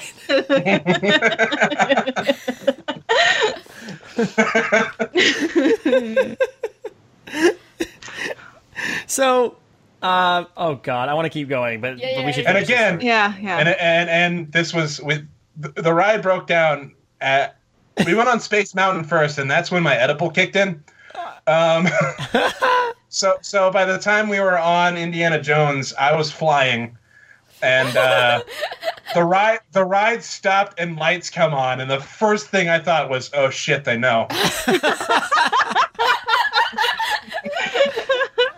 to, be, to be fair, my favorite part is when the ride started moving again, but all the lights were still on. And um, Yeah. we go by, we're on the bridge, and we go by the big cobra. We go behind the big skull. Just as we're starting to drop into the, um, like toward the dark tunnel, all the lights go off. Okay, okay, now it's just in the dark, but there's no sound. And all of a sudden, the music comes in, and we're like, ah! Also, Yeah, like there was no light for the boulder. Oh yeah, Yes. that's right. We didn't even see the boulder. So so we had this hilarious moment where like the boulder never shows up. We got we dive under nothing, and there's Indiana Jones saying something to the effect of, "How about that fucking boulder, huh?" I gotta admit this this story is making me feel. I, I I gotta. It is. This is does invoke Disney. Like this is a. I think that's one of the reasons I love this story. Is it's just we are right now reminiscing about our Disney adventures just because of this story. It, it's going to start getting more and more surreal too here. Like right now, a lot of this has been pretty practical, but it's, it's starting to get a little. It's starting to actually get the eeriness is starting to set set in. yeah. Anyway, uh, tangents for Disney stories. Good good times. I'm good with that. You point toward the unloading dock, but when you look there, not only is your friend missing, but the employee is too. You rise, starting to panic, asking what the hell is going on. Your waitress shrugs innocently. you run to you the. can't. Oh, sorry, if I can just nitpick, you can't actually see the loading dock from the. You have to like lean way out, like on the Yeah. fence to do it. Yeah, yeah. Uh, I mean, for the most part, this has been pretty spot on. But I mean, the person might not know. Yeah, Uh, but- whatever. I'll uh, I'll let it pass. But you are right. You can't really. They see. missed. They messed up the whole chlorine. messed up. line. That's a Last serious place. offense in my book. Story over. Totally ruined the immersion. I'm giving the first place to um, the clickhole article about Splash Mountain instead. Yeah. No, That is- Can we? Can, can we? Yeah. send send who? What the we, greatest Disney pasta ever written. yeah. Let's be honest. Let's be honest. You run to the door of the restaurant, stepping out from a fake night to a real one, with lights igniting on New Orleans Square as the sun goes down. The square is completely empty. Your friends and the remaining guests, the cast members, are all gone. Oh shit.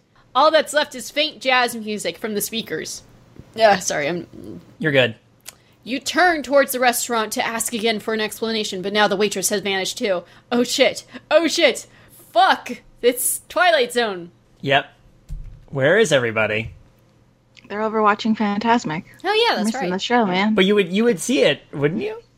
Wouldn't, it, From, be, wouldn't it be creepy if Fantasmic yeah, from was there going you would on, but, definitely but there was no one it, there watching at it, and they're just performing anyway? Ooh. Yeah. Your heart races as you rush through New Orleans Square, then Adventureland, searching for someone, anyone, as you round the corner to get to the Central Plaza. It's empty, and now the music has snuffed out. Instead of fresh cookies of instead of the fresh cookings of this morning, you smell faint whiffs of something like fireworks smoke. You call out your friends' names, your voice echoing down the street. No answer. As you try to make up your mind, you suddenly hear a voice, a very familiar voice. And without reading ahead, I'm just gonna take a guess here. hmm Go- gosh, pal, I don't think anyone can hear you. Not bad. That's not bad. Turning toward the castle, standing where the bridge meets the ground by the partner statue, is Mickey Mouse. At least, Oh, At least it's right. someone in a Mickey Mouse suit, dressed in his classic tailcoat and red pants. He walks toward you with the recognizable swinging arms and spring in his step. That is exactly how Mickey Mickey Yeah. characters Yes. walk around too. Mm-hmm. You struggle with yourself to find the words to say. Did you ask him what's going on? Why this day has gone so weirdly? Where where your friends are? Or do you ask him? You consider running, but something inside you won't let you go without answers. Mickey seems to understand your desire. Oh God, I can't. You do don't this. have to do the voice if you don't want to. I hope you have a really swell day here. We've been trying super hard to make your visit extra special. Mickey's mouth doesn't move, but the voice is coming from the suit. He's only a few yards away from you now. Everybody dreams about having Disneyland all to themselves. When you're a Mickey Mouse Club member, that's what you get. We just wanted to make sure you'd never ever want to leave. Because after all, you won't for a while. Ho ho!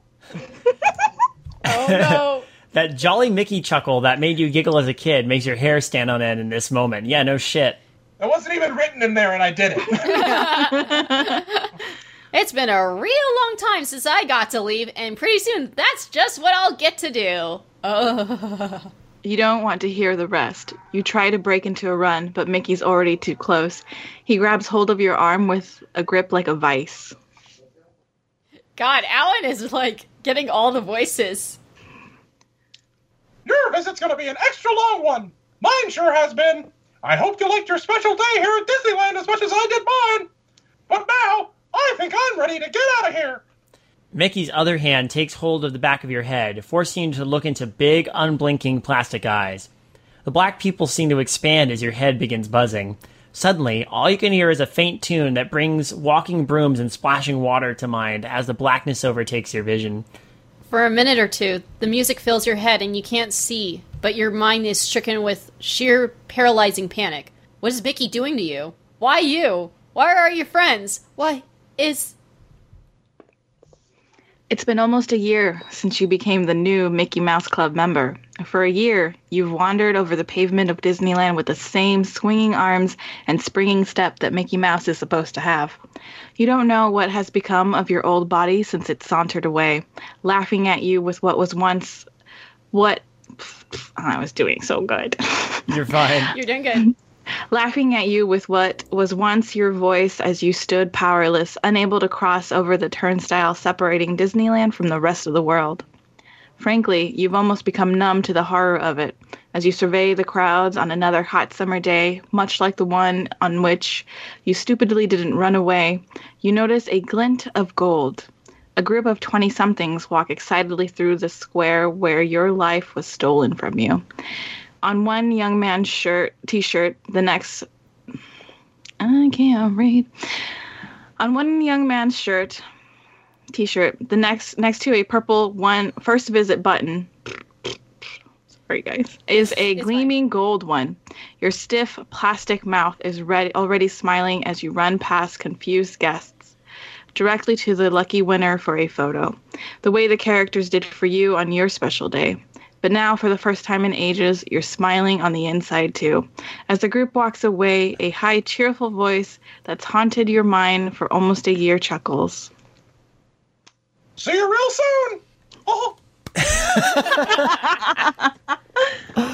Ooh. Um, Why is this one our winner, friends?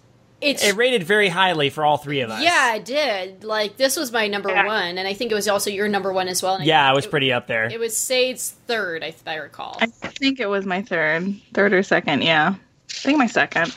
It might have been, yeah. I th- oh, yeah, I think it was your second. You're right. Mm-hmm. Um, we, it's just in, like I could not pour like pull myself away throughout it. I think This, this feels the most like a creepy pasta to me, for Yes. one. Like, I'll, I'll- and I say that in a in a well-meaning way. Like, this has that that just weird shit happens, and there's no real explanation for it, I feel also and and also having it be um just having it be second person.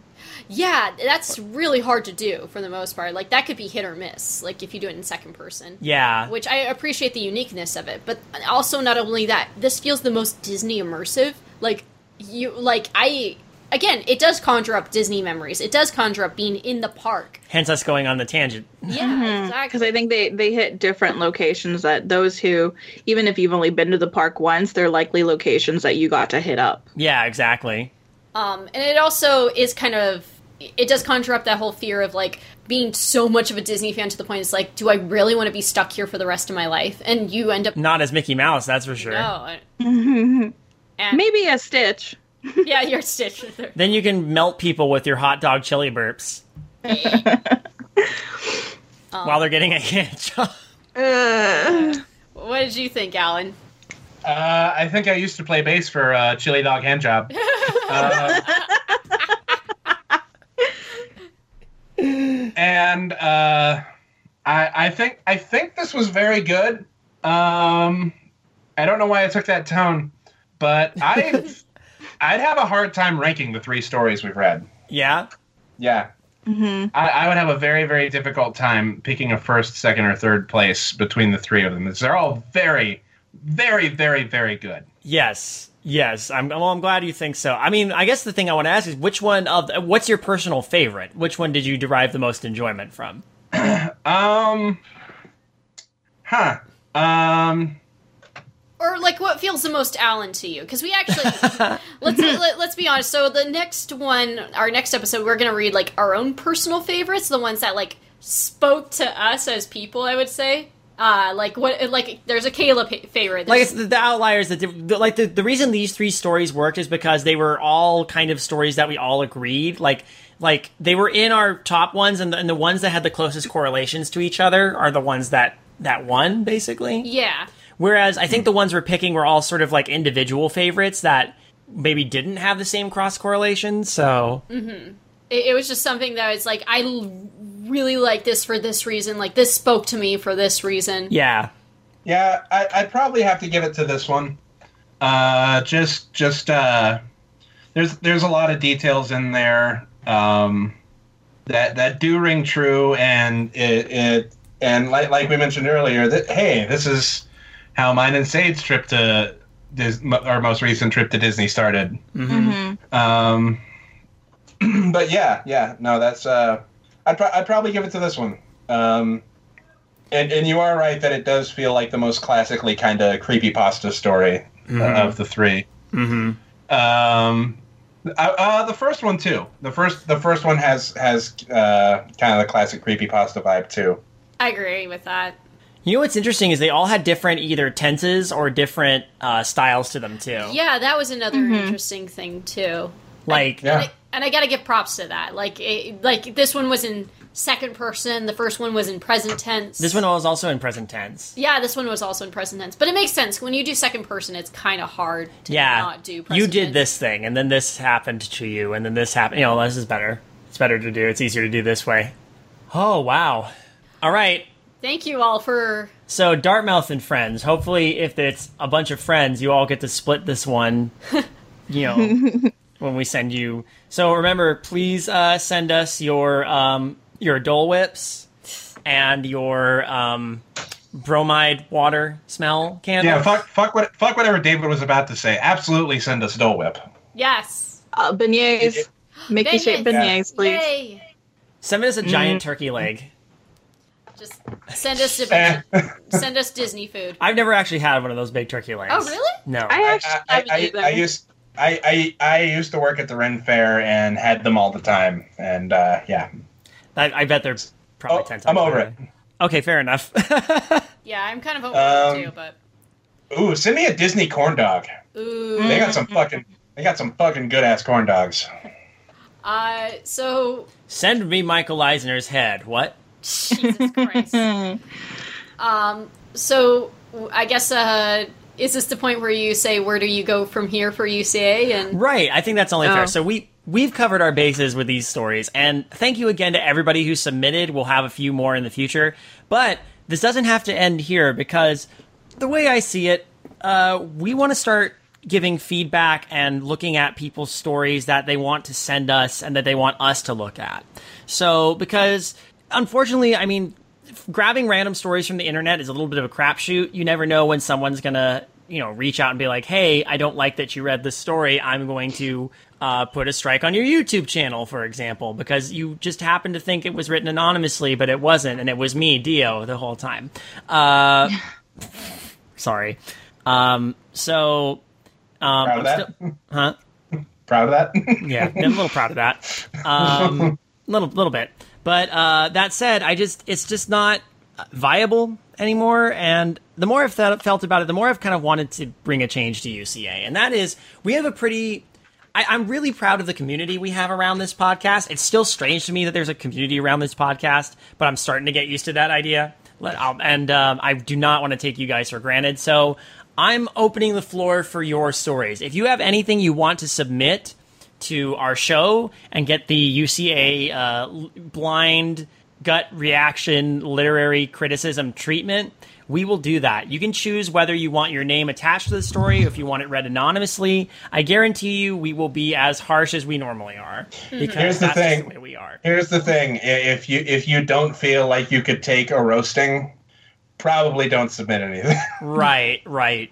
Even a good, even if it's a good-natured roasting, it's still a roasting. Yeah. I mean, it, like we've roasted really good stories. I mean, look at how we were with like the Stitches story, the Right. shitty vacation. Right. And we've been relatively and here's the thing, we've been relatively polite with a lot of like user submitted stories before. Um and I kind of want to make sure that we're giving everybody kind of the same treatment. Um, you know, we usually with popular stories I'm more willing to punch up. But um and you know, especially if they're they're popular and I go, "Why is this popular?" You know, that kind of thing. But now that we've kind of moved I, I feel like our podcast has moved past that era. We've moved past the sort of like the creepy pasta thing. And what I'd like to do is actually move it more toward, you know, show us your horror stories. Show us what you have to offer. And we'll happily give you feedback. It's going to be UCA feedback, but it'll be feedback nonetheless. So, uh, submissions are open. Uh, the main thing is, and, and I'm going to be reworking the Patreon for, um, uh, submissions there, and patrons are going to get first dibs on anything they want read. If there was something you submitted in a previous contest, or even this contest that we didn't read and you'd like us to go over in the future, we will do that if you give us the permission to do so. Um, and again, we don't have to attach your name to it if you don't want. We'll just read it. We'll know you read it, so that way, if anybody tries to rip you off in the future, we'll be like, ah, nope, and we'll we'll be in your corner. Um, but we just want to be of service and like maybe help other people improve their craft. And that's always been kind of the weird goal of UCA to look at the writing, to understand why the writing works or doesn't work, and to maybe help people write better. You can also submit bad stories too. Like you can submit intentionally bad stories if you like. I do screen some of these, so if they're just absolutely abhorrent, like to the point where they're deliberately trolly or they're trying to be uh, intentionally really disturbing or disgusting just to get a rise out of us, I'm just gonna flat out be like, no. But That's the, uh, you- our mileage may vary, my mileage may vary, but yeah, that's just how it's gonna go. I'm sorry, but if you're doing it in earnest, I will accept it. yeah, Even troll pasta is done in earnest. I will accept. yes, because it's it's true. I think the funny part is when we do make fun of the really bad stories. So I just the problem is is making sure we have the permission of that person. Yeah, and this is the. I think this is the one surefire way to make sure that happens. So yeah, uh, the floor is yours. Uh, patrons get priority, but we will get around to everybody's eventually. You can email me at midnightmarinara at gmail.com. That's where the uh, you can get you can submit story submissions. If you're part of our Discord, you could post them there. If you follow um, if you follow Midnight Marinara or even Creative Horror on Twitter. Um, oh, actually, I'd say the submissions are going to be easiest if you email us. Email is the best way to do it. So feel free to email your submissions. I'll start building a list, and we will go from there, making sure you, you get fully credited, or if you want to leave your name off, not credited at all. Ha ha. Like I understand like wanting to be anonymous. Like We will continue to visit certain things that uh, we've done in the past, though. We're going to try some new segments out. We're going to keep doing SCP Roundup because Yeah. I love SCP Roundup, and uh, we still haven't finished our confinement series. Those are all, um, there's clear and concise rules about how and what you're allowed to read from the SCP Foundation on things. So uh, that's never been an issue before, making sure that the people who write the SCPs get the credit. As long as we do that and we're fair with it, that's fine. So we're going to keep doing that. Uh, we- and uh, I can confirm the rumor now that the rumor come out does see- Bruno Mars is gay. does Bruno Mars is gay. Um, basically, UCA will be absorbing creepy cooking staff, and like the uh, yes, uh, which will become a sim- it, cook, creepy cooking staff will instead become a semi-regular feature of UCA. Hell yeah. Uh, and that's going to continue to incorporate um, the usual suspects, right? Uh, the usual suspects, and uh, it will continue to incorporate contributions from the listeners. Huzzah! So yes, listeners, we the uh, creepy cooking staff will be asking for suggestions to create a uh, horror story. Which you can then write and submit to us if you want to. Um, Won't that be interesting? and along with that, we're lifting a rule too, the a rule that we once had. And Yeah, oh yeah. So this is tentative. We're not going to do this all the time, but the author can now be present every so often with the story. Okay. Yes. We tested this out actually during a live stream where you, you guys read my story when I was uh, Oh, I don't yeah. know, when I was like 17, and I think my reaction and the way you guys responded just made it even better. So I think having the author there can be actually pretty funny. So. Um, Yeah, I'm I'm good with this this this change. So yeah, a few changes coming. The, the next the, the other thing I should point out is um, just because it is going to be a little more complicated to produce and my life has just become a lot busier. I'm working on other podcast projects and things. Uh, UCA is going to be moving from weekly to um, bi-monthly. So every other week there will be a new UCA episode if I can get it done. Um, it's going to be every Tuesday like it used to be. Yeah, every other Tuesday. Every other Tuesday. So that's when we're going to have the, the podcast come out. It's also a matter of also getting more material in. So Yeah, so this is where this is where you guys come in. um because i want to it's like we want to make sure there's enough time for people to send stuff in and then Hmm. So yeah, the floor is yours, my friends. Thank you for all your support over the years. Uh, we've been now doing this since yeah since 2014. So we're moving into our um, fifth year our fifth year here with UCA. So please uh, feel free to submit, and uh, we will tell you exactly what we feel exactly in the moment, exactly. And maybe future David will chime in so every so often with something funny, just not right now because he's tired. Anyway, Are you sure about? Are you sure about that? Or are we about to hear Six Underground? God damn it. uh, thank you everybody for submitting your stories to the to the challenge. We'll do the next uh, next episode will be our, our honorable mentions. And yeah, sorry about all that official business. I just wanted to make sure it was all out of the way. Uh, it's really good to be doing this again. Uh, UCA is on the Creative Horror Network, uh, and you can find it on various podcast feeds. Are we on Spotify now? Yeah, we've been on Spotify since July. I just want to ultra confirm that we are on Spotify, so you can get us all, all of the podcasts from Creative Horror are now are on Spotify. Since we are doing this in the last week of October and uh, Halloween is fit, swift approaching, we wouldn't leave you guys without a new Midnight Marinara. So the long lost Alan Cheney written episode, The Fall Board, is coming on October 30th. So stay tuned for that one. Yes, I'm, I'm excited for this one. I it's uh, I've had people who I I did voices. I had record the voices like a year ago, and it just took forever to get this all done. And the hard the part that was hard to get was actually getting custom piano music done. But um, there's some there's some good custom piano stuff going on in this one now. for Darkly Lit, um, our next episode comes out November 13th, and we will be reading The Quiet Boy by Nick Antosca, uh, which you can read online. Uh, we have linked it into um, the show notes for our last episode. Uh, we'll also probably post it on Twitter as well, so you know where to find it. It is a short story, so it's an easy read. And hey, go check out The Witching Hour. We put out two episodes for October, and uh, I lead that show where I also stumble over my words a lot. But hey, we have a lot of fun. So go check that out. I certainly enjoyed listening to it. Your vampire episode was fun. We did have fun, and we uh, for for Halloween we talked about murder houses that we would flip and renovate, and I chose a, uh Jeffrey Dahmer's childhood home. Oh, the- Yes! Anyway, yeah, if you like that, go check out The Witching Hour, also on CreativeHorror.com. sweet deal. All right, gang. Uh, I think we should leave this. Uh, I, this I have I have I have an Ignis Pergamentum video coming out soon. Yeah! Hell yeah! Oh my god, this is the best news ever. I'm surprised we were able to get that done while you were in that sarcophagus, but oh wait, I forgot. I scrapped that bit. Never mind. When is it coming out? Uh, it will be coming out on Halloween. Sick. I'm looking forward to that. I still don't. Five doing this for over five years. I still don't really know how to end an episode. That's okay. I'll just play Six Underground.